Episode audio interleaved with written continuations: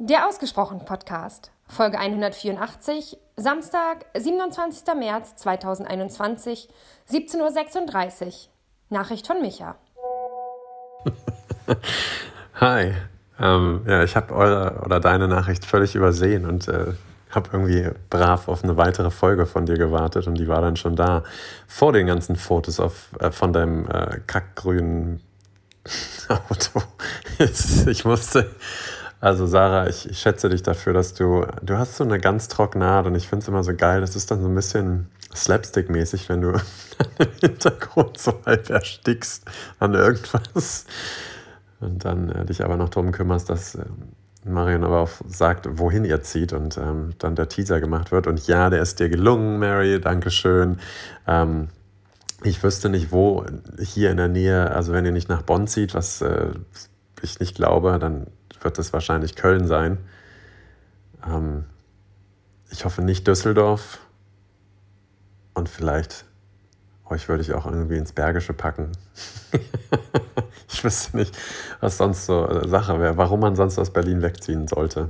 Und nee, das habt ihr noch nicht erzählt und äh, ich finde es sehr spannend, weil ich hätte euch da jetzt total verortet weiterhin. Ich habe neulich, äh, gestern war das nicht neulich, gestern ähm, eine Karte aus ähm, Fatalis oder wie es heißt, dieses Spiel kennt ihr wahrscheinlich. Ähm, was ist in den nächsten zwei Mon äh, zwölf Monaten wahrscheinlich was, was du tust und völlig überraschend ist, womit keiner gerechnet hätte, selbst du nicht. Und ähm, vielleicht wäre das eins gewesen, dass ihr aus Berlin rauszieht.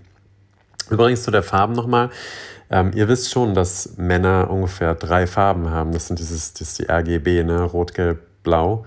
Und ihr habt mir da ja so, ein, äh, so eine Übersicht mit vier Farben geschickt. Ähm, also es also ich glaube, es sind vier Farben gewesen, aber die sahen alle gleich aus, von daher. ich habe da leider weder Worte für. Also Kackgrün kann ich noch mir vorstellen. Es ist dann wahrscheinlich eine Mischung. Aber ähm, alles andere ist dann schon wieder too much für mich. Ähm, ja, und zur Party. Ähm, cool, dass du da so viele andere Vorteile noch aufgeschrieben hast. Und ich habe tatsächlich gerade überlegt, wenn ich das mal, also es geht natürlich nicht, Mary, dass ich dich einlade, weil dann würde ich dich ja sehen. Und das geht nicht. Wir haben das ja vermieden, uns zu sehen. Und da wärst du dann zwar nur digital, aber ich würde dich ja dann sehen. Und dann würdest du, glaube ich, zu Staub zerfallen müssen. Oder ich weiß nicht, was dann passiert. Wir, noch, wir haben noch nie darüber gesprochen. Das ist schon der Grund. Du müsstest dann wahrscheinlich verkleidet oder, weiß ich nicht, Sarah sprechen lassen oder so die ganze Zeit. So müsste das wahrscheinlich funktionieren dann. Aber ähm, auf einer ehrlichen Note, ähm, ich habe so überlegt, wie wäre das dann, wenn, ähm, ich glaube, in Berlin sind ja wahrscheinlich auch tausende von Leuten, die sagen, ach Mann, ich würde gerne mal wieder Kontakt zu Menschen haben und ein Gefühl haben, eine Party zu machen, die dann halt nicht mutig genug sind, irgendwas Illegales in, keine Ahnung, ich habe neulich mit einer Freundin geredet, dass hier in Bonn und Köln und Umgebung bestimmt total viele illegale Partys sind, wo Leute, weiß ich nicht, Goa-Partys oder sowas im Wald feiern oder ich weiß nicht, oder in irgendwelchen dunklen Bunkern oder sowas, weil gerade wenn so Verbote da sind, sind ja auch ganz viele Angebote da, die sich gegen diese Verbote setzen und natürlich mit einem großen Risiko verbunden sind, nicht nur einem finanziellen, wenn man erwischt wird, sondern auch einem gesundheitlichen, wenn man sich ansteckt und mit Corona dann bestückt. Aber so die menschliche Natur glaube ich so zumindest, dass man sich dann trotzdem irgendwann das holt, was man braucht und ähm, sei es auf illegale Art und Weise. Und ich glaube, das ist der Grund, warum viele Menschen tatsächlich auch diese Angebote gerade jetzt ähm, mit Corona-Blues im Nacken oder im Bauch oder im Kopf solche Events einfach auch zu schätzen wüssten. Und ähm, ja, vielleicht machen es jetzt schon Leute, wenn wir so viel drüber reden und nicht in die Pötte kommen.